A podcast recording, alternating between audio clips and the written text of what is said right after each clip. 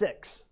Job chapter 6, and we're going to be looking at Job's reply to his friend Eliphaz. uh, after Eliphaz makes uh, some incredibly harsh accusations uh, to Job, um, verses, uh, or excuse me, in chapters um, 4 and 5, Job replies in chapter 6. And we talked about last week uh, a little bit of the book of James. James is incredibly, yeah, James. Yeah, that's a book in the Bible too. Uh, James talks about the tongue in, in a way that no, really nobody else in Scripture does. Uh, he just kind of lays it out there and he's kind of brutally honest about the, the, the, the, power that we have in our tongue.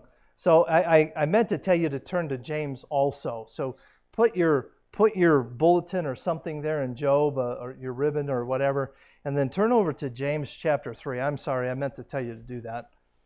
But James is just incredibly honest uh, in his um, evaluation of, of the tongue. Now, uh, James chapter 3, uh, if I didn't tell you that part. Um, who is James? Okay, he's the half brother of, of our Lord. And I, I don't know, but I would say because of being in the same household of, as Jesus growing up, he had to have seen a contrast between the way Jesus talked and the way the world talked.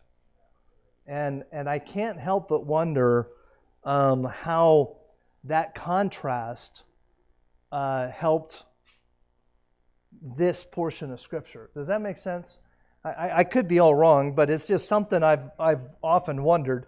But in James chapter 3, he starts off in verse 6 uh, talking about the tongue, and he says, The tongue is a fire, a world of iniquity. So is the tongue among uh, our members, that it defileth the whole body, and set on fire uh, the course of nature, and is set on fire of hell. That, that, that's brutal. I mean, he's just being honest. He goes on in verse 7 and every uh, kind of beast and of bird and a serpent and things of the sea is tamed and hath been tamed uh, of mankind. But the tongue can no man tame. It is an unruly evil full of deadly poison. And he makes, again, he makes some very stark comments here. Uh, he calls it a fire. What, is, what does fire do? It destroys. It, it, consumes, it destroys, it's, it's destructive. He uses a phrase here. He says it's a world of iniquity. Uh, I don't know, you know, that we read these things in Scripture, and oftentimes we read them, but we oftentimes maybe don't totally understand what that phrase means. It means that the that the the, the tongue can be, um, in a sense, uh, in, uh, in injustice. It, it, has the idea of being uh, uh, uh, of not always being truthful and, and, and not being just. It says it defileth the whole body. I, I don't know about you, but I, I read that phrase and, and, and I can't, you know what? It, it, we bring it on ourselves. It defileth our bodies. We allow it to destroy us sometimes. It says, the next phrase is, it sets on fire the course of nature.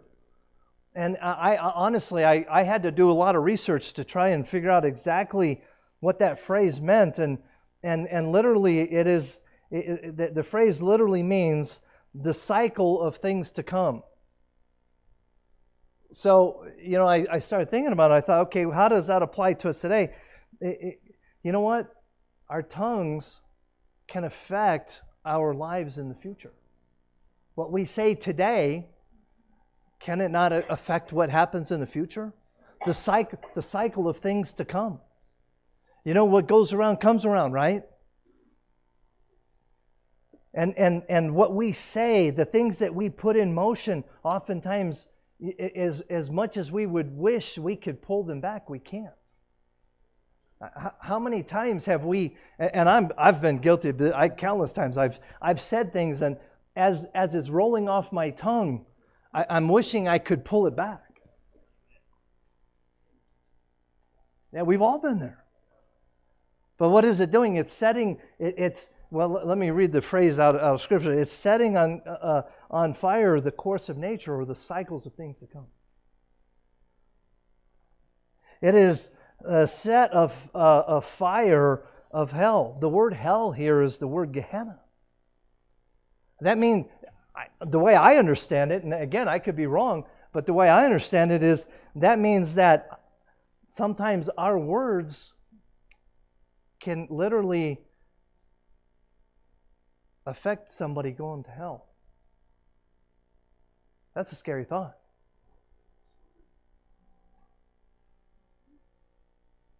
So we can't we can't we can tame every beast uh, uh, of, of in nature. We can lions, tigers, bears. I mean, you know, uh, we can tame them all, but the tongue.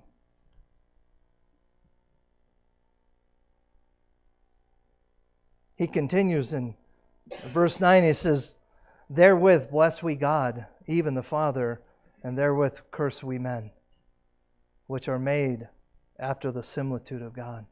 Out of the same mouth proceeded blessings and, and cursings. Oh, brethren, these things ought not to be so. Or, or ought so not. Anyway, whatever, I got it backwards. That's not how it's supposed to be. See, God has given each and every one of us an incredible tool called the tongue. And as we as we saw last week with Eliphaz, and we're going to see it continue on through the, the book of Job, how the tongue is, is used as a weapon to, to tear down Job. And Eliphaz shows us how not to be a friend. Now we're going to look at Job's reply. The, the title of my message tonight is Insen- in, insensitivity versus sympathy. Or, no. Yeah, insensi- insensitivity versus sympathy. See, Job's friends were insensitive, were they not?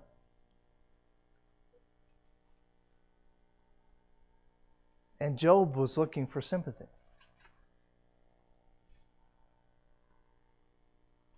Insensitivity just literally means a lack of feeling or a lack of tact. And I, am here to tell you there's a lot of Christians who lack feeling. Sympathy.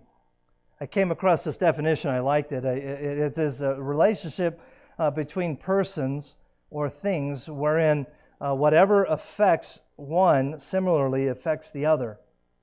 The act of uh, capacity of entering into or sharing the feelings or interest of another. In other words, connecting with somebody and then having sympathy for them.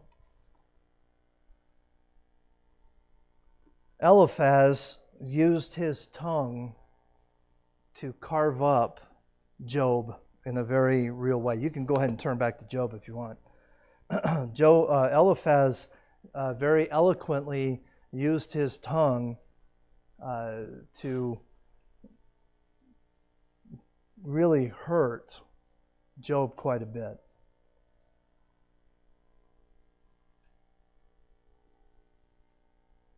I, I have a question I think is important.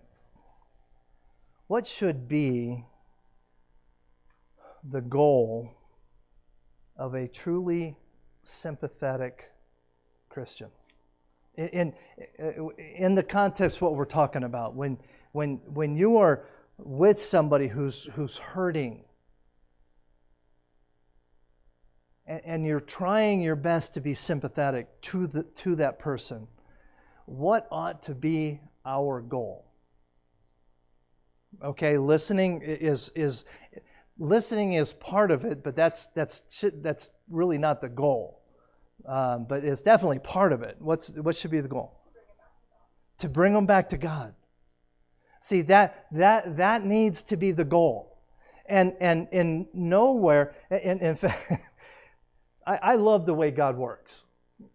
You know, uh, the other day I was studying and I, I was kind of processing and I, I don't know how other pastors do, but I work through all this stuff in my head, and then I sit down and kind of put it on the, on the, on the, on the computer, you know, in, in thoughts.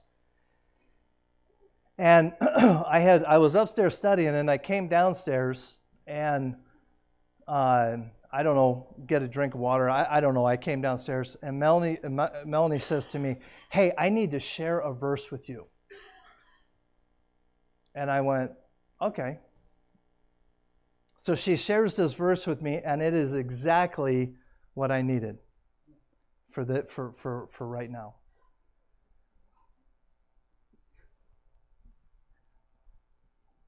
Can anybody tell me who David was? Okay, he was a man after God's own heart, but who, who, who was he? Okay, he was the he was the second king of Israel. Actually, he was the third king of Israel. Okay? shepherd boy. He was the guy who took out Goliath. Okay? Can anybody tell me who his best friend was? Jonathan. Who who was Jonathan? He was the son of Saul, who was the king, the first king of Israel. Okay? So, as I was thinking about what should be the goal of every sympathetic Christian when dealing with somebody who's really going through a hard time. I thought of Jonathan.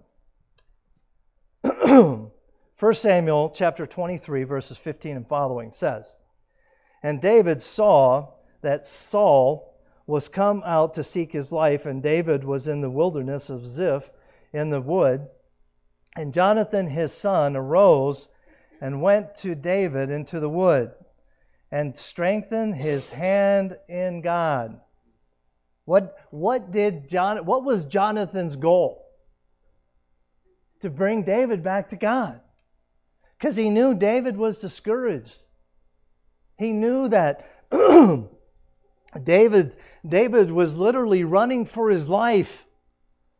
And his best friend went out and, and you, you've got to understand, David was a wanted man.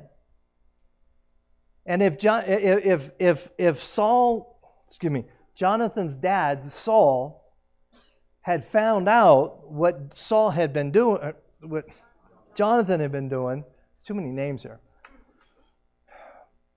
Saul could have had his own son killed. He was putting, literally putting his own life on the line. But because he was his friend and he had sympathy for his friend, that didn't matter. He needed to help David get back to God. What an incredible verse.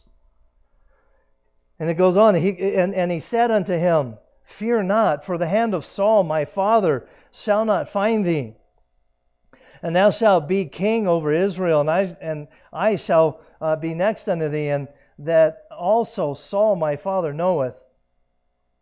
And they too made a covenant before the Lord. And David abode in the wood, and Jonathan went to his house. Did, David, did Jonathan accomplish what he set out to do? Absolutely, he did. See, that ought to be the goal of every believer who's trying to reach out to somebody who's going through a difficult time.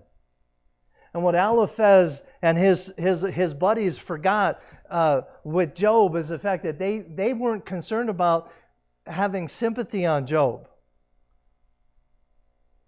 They were more concerned about their own problems.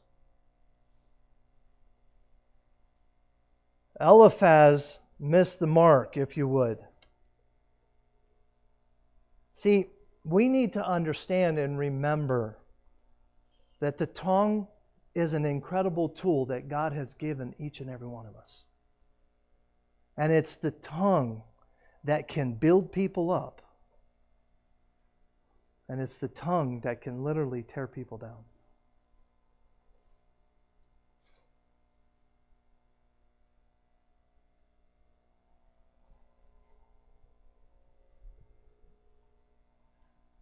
As we look at Job's reply to Eliphaz, we see Job's got two passionate appeals. In chapter 6, we see that the first appeal is to his three friends. And, and basically, in a nutshell, what Job is saying here is please show me a little sympathy and understanding. Don't, don't be so harsh. And then in chapter 7, Job continues, and his appeal in chapter 7 is to God Himself. And that is to have mercy on me and lighten my load. I, I don't know how many times I've, I've prayed that prayer to God. God, I know you bring things into my life to test me, to stretch me, to grow me, but okay, uh, can, can we just lighten the load just a little? I need to I need to breathe. How many of you ever felt like you just need to breathe? Amen. And that's what Job is doing in chapter 7. So, point number one, let's look at uh, chapter 6 here and Job's appeal to his friends.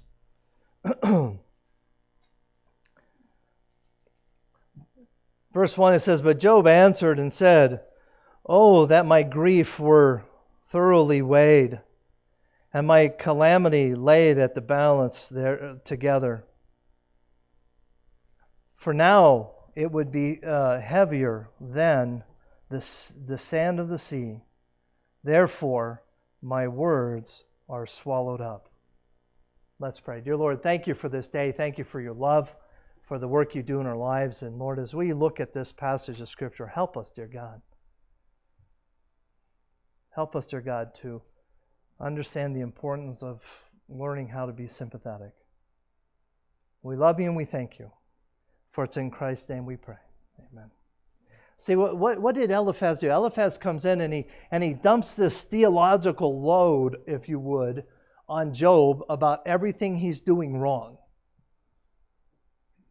Now, I, I don't know about you, but that, that, that is not That's not how you show, show sympathy. And you, at least the way I read it, Job, Job's reply in chapter 6 is not just to Eliphaz, but to all three of his friends. Because I believe that Job understands that all three of his friends agree with Eliphaz.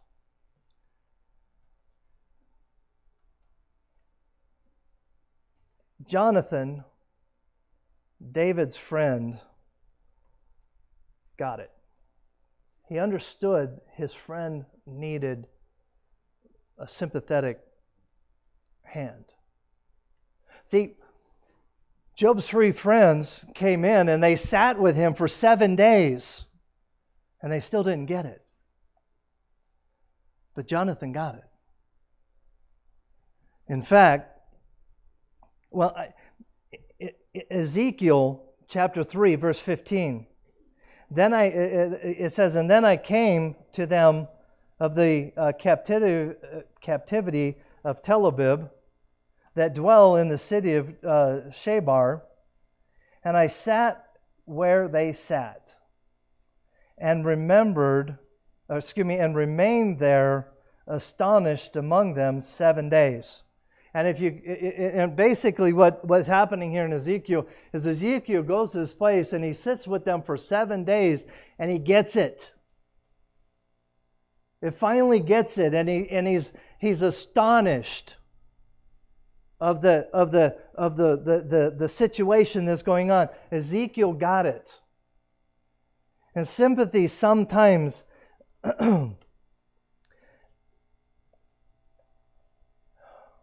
in our society is a hard thing to find sometimes.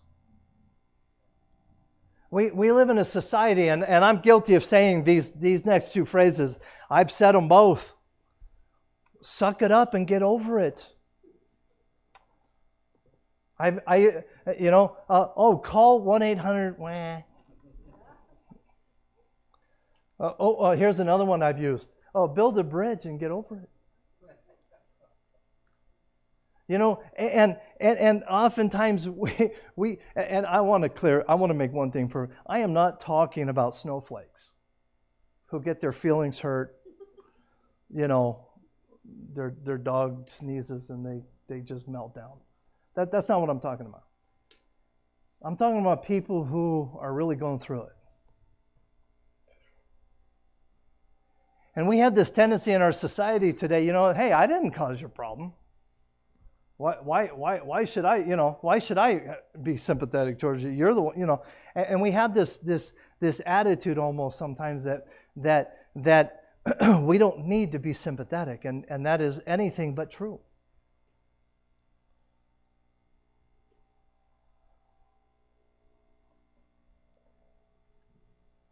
In verses 1 through 3, Job, in a nutshell, is telling his three friends, Y'all don't get it.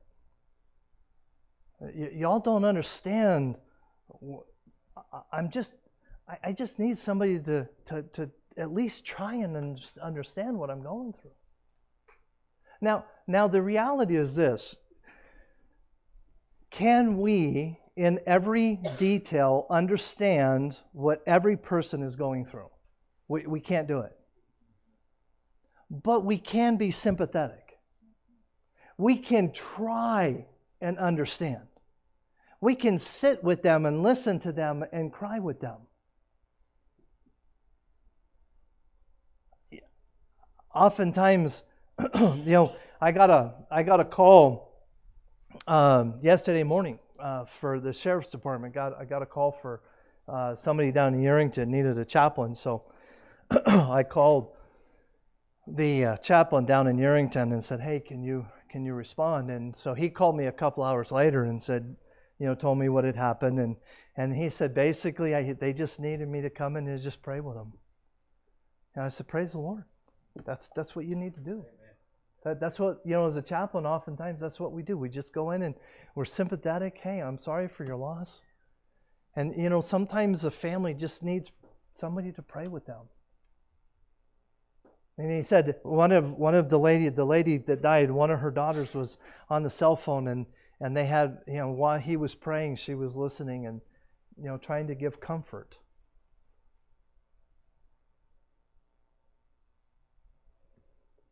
In verses four to six here, uh, uh, he he makes an interesting statement which I, I I'm still trying to wrap my head around. I don't understand quite quite all of what he's saying.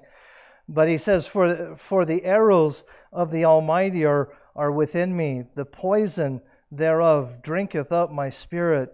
The terror of God is uh, uh, uh, does, the, the, do set uh, themselves in array against me. And, and what he's saying here is, is God is shooting poison arrows at me. Now, now, d- okay, let me ask you a question. Does God ever do that? No. But when you are in that kind of distress, can it not feel like it sometimes? The, the best way I, I have been able to wrap my head around that, that particular verse right there is the fact that, you know what, there are times when you are in distress and it just it just feels like God's against you.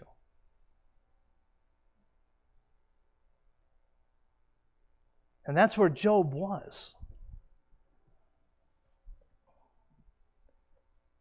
When a person is in a, an extended period of time with severe pain, as Job was, it can easily drive someone to a point of hopelessness. And we, and we we've talked about this a, few a couple of weeks ago. But look at verse 11 in our in our passage here. Why is, why is my strength, uh, uh what is my strength that I should hope? And what is mine end that I should prolong my life. Does that sound like somebody who has no hope? Absolutely, it does. And oftentimes, when we go down the road of hopelessness, we end up on another road called uselessness, which is even worse. And, and when we get to the end of uselessness, there's no point in living.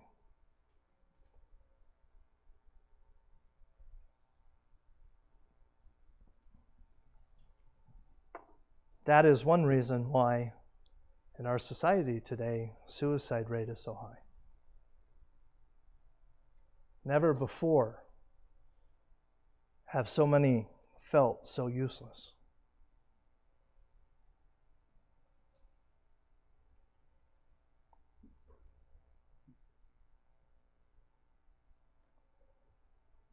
Last week, I read a quote from a guy named Warren Wiersbe. I want to read it again. It says, A wise counselor and comforter must listen with the heart and respond to feelings as well as to words.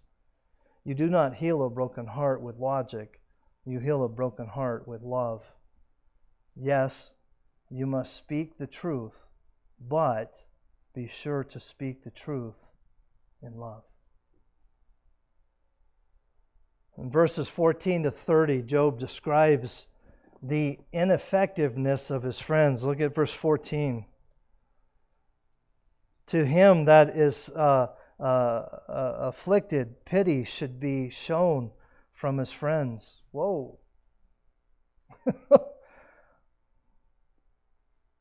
but he forsaketh the fear of the Almighty.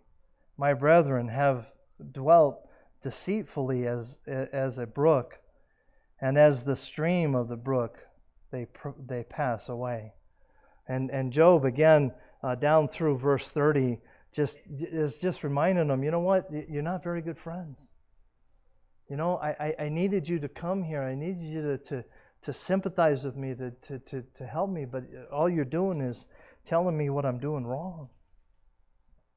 That's not, that's not good. That's not what a good friend does. Now, I want to I want to go back to 1 Samuel for just a moment. I want to show you something, a statement. I don't know if you caught it or not in 1 Samuel chapter uh, 23 with when Jonathan and David were talking. But in verse 17, let me read verse 17 to you again. He says, uh, and, he, and, and he said unto him, Fear not, for the hand of Saul my father shall not find thee, and thou shalt be king over Israel, and I shall be the next unto thee. And that also Saul knoweth well. Now let me let me ask you, okay, if Saul is the king of Israel and Jonathan is his son, who is the next king? Jonathan. But Jonathan says here, David, you are going to be the next king, and I will be second unto you basically, Jonathan is abdicating the throne. Now, I, I don't know about you, but that to me is incredibly powerful. What, what demonstration of friendship, or excuse me, what better demonstration of friendship than that? That Jonathan knew that it was God's will that David be the next king. And he was willing to step aside and allow that to happen. Point number two. So we saw David's appeal to his friends, and then we see uh, or Job's appeal to his friends, and then we see Job's appeal to God in uh, chapter 7, uh, verse 1. Is there not an, an appointed time to man upon the earth? Are not his days also like the days of the hireling? As a servant earneth, uh, desi- uh, earnestly desireth the, the shadow, and as a hireling look for the reward of his work, so am I made to possess the months of vanity and and uh, uh, wearisome nights, and and uh, appointed to me. See, we see here. Uh, oh, let, us read verse four. And, and, when I lay down, I say, uh, When shall I arise, and the night the night be gone? And I am full of tossing to and fro unto the dawning of the day basically, in a nutshell, what, what, what Job is saying here to God is that my, my, my nights are sleepless, my days are worthless. What is the point of me existing? What I, you know, he, he, he just he, he's just being honest with God. He's like, I don't get it. I can't sleep at night, and when I am awake, I'm absolutely useless. I can do nothing. I all I can do is, is almost cry in pain, what, what is the point? Why am, why am I, why is my life being drug out, so to speak? And then he says in verse 6, he says, uh, My days uh, are swifter than a weaver's shuttle and are spent without hope. Now, what is a weaver's shuttle?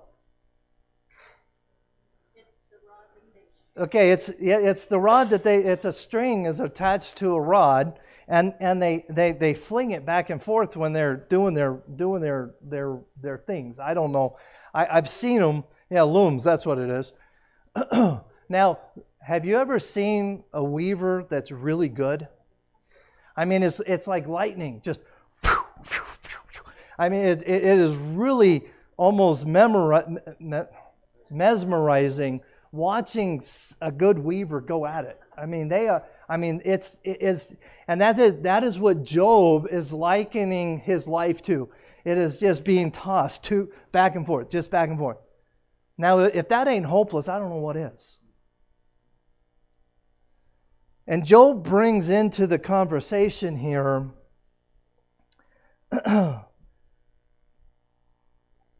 Well, let, us go back to chapter 6 real, real quick and look at verse 9. Chapter 6, verse 9. He says, Even that it would please God to destroy me, that he would loose, uh, excuse me, let loose his hand and cut me off. I, I found out through, through some study the three words cut me off is a, is a Hebrew phrase that weavers used when they were cutting loose what they had just woven. And what Job is bringing into the conversation with God is what we would call today the brevity of life. Life is so fast, it's, it's done.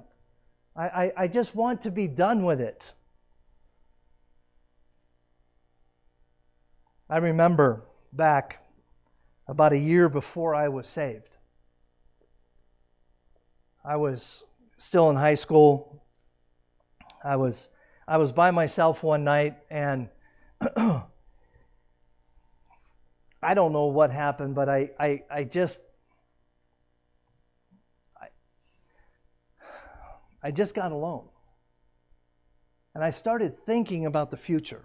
I was, you know, I was 18 years old. I was getting ready to graduate from high school, and a thought came to me. What is life about? And I thought, wow, that's a good question. And I, I and I my, my first response was to, to look at my mom and dad. And I looked at my mom and dad and I thought, I don't want to live the life they live we lived in the suburbs of California, uh, down in Southern California. My mom and dad drove two and a half hours one way to work, two and a half hours back every day. I I, I, don't want to do that. That that's not living to me, uh, you know. And I'm not. Please don't think I'm criticizing my parents because that's not the point. And I remember sitting there thinking, there has to be more to life than working from the age of 18 to the age of 65, retiring and dying. There's got to be more to life than that. And I, I remember sitting there in my car, and if you know where Corona is down in Southern California, back in the 70s, there were orange groves and lots of orange groves. And I remember sitting in it back in those orange groves all by myself thinking there has to be a God. Now, I did not know that God, but I knew there was a God. And I knew how I knew, I don't know, but I just knew that the purpose for my life was tied up somehow in that God. I, I, I just knew it. And that started a quasi search for God. Now, I didn't know what I was searching for, and I did a really lousy job at it. In fact, it was God who sought me out. But it was that night that I realized what Job just said was wrong. There is purpose to life. And I'm here to tell you that God has a purpose for every life.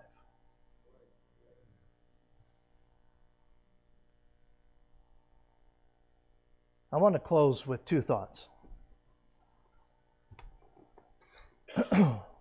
first, I want to read my, the first thought I want to is that I want to reread James chapter 3 verses 9 and 10. Therewith bless we God, even the Father, and therewith curse we men, which are made in the similitude of God. Out of the same mouth proceeded blessings and cursings. My brethren, these things ought not to be so.